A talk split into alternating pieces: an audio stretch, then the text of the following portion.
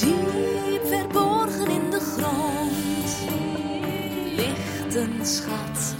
Wist je dat? En wil je weten wat het is? Kom dan gauw, hij is ook voor jou. En zomaar zonder te betalen is hier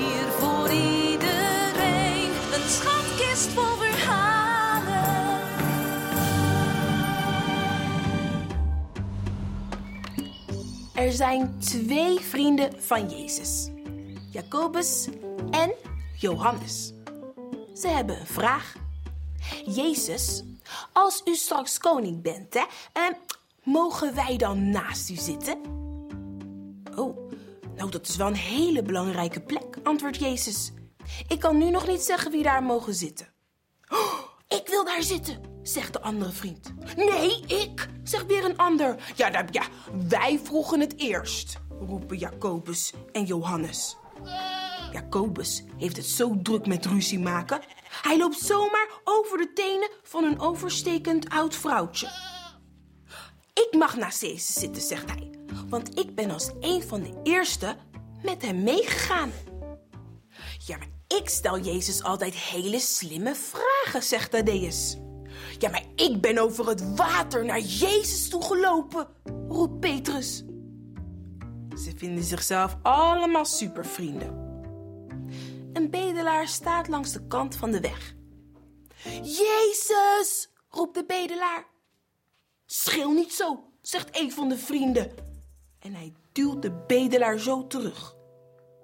Maar Jezus helpt de bedelaar juist. Ze komen aan bij het huis waar ze gaan eten. Er is geen bediende om hun voeten te wassen, zoals normaal.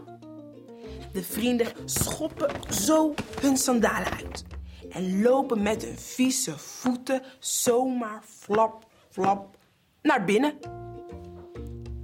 Eeuw, volgens mij heeft er eentje in geitenkeutels gelopen. Ach. De vrienden gaan zitten en ze ruzien verder. Ik zou zelfs voor Jezus naar de gevangenis gaan, roept Petrus. Jezus staat op en iedereen wordt stil. Gaat hun toekomstige koning nou eindelijk vertellen wie van hun de belangrijkste is? Jezus pakt een doek en een bak met water. Hij knielt zo voor Petrus neer. U, u, u gaat toch niet mijn voeten wassen? roept Petrus. Voeten wassen, dat doen alleen knechten. U gaat mijn voeten niet wassen. Nee, nee, nee, nooit. Petrus, als je mij je voeten niet laat wassen, kun je ook niet bij me horen, zegt Jezus.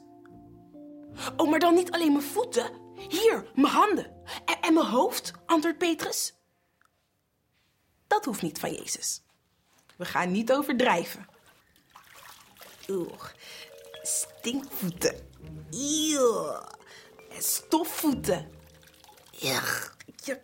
En zwarte nagels. Wratten. Eeuw. Bobbeltenen. Eeuw. Jezus was de voeten van alle vrienden.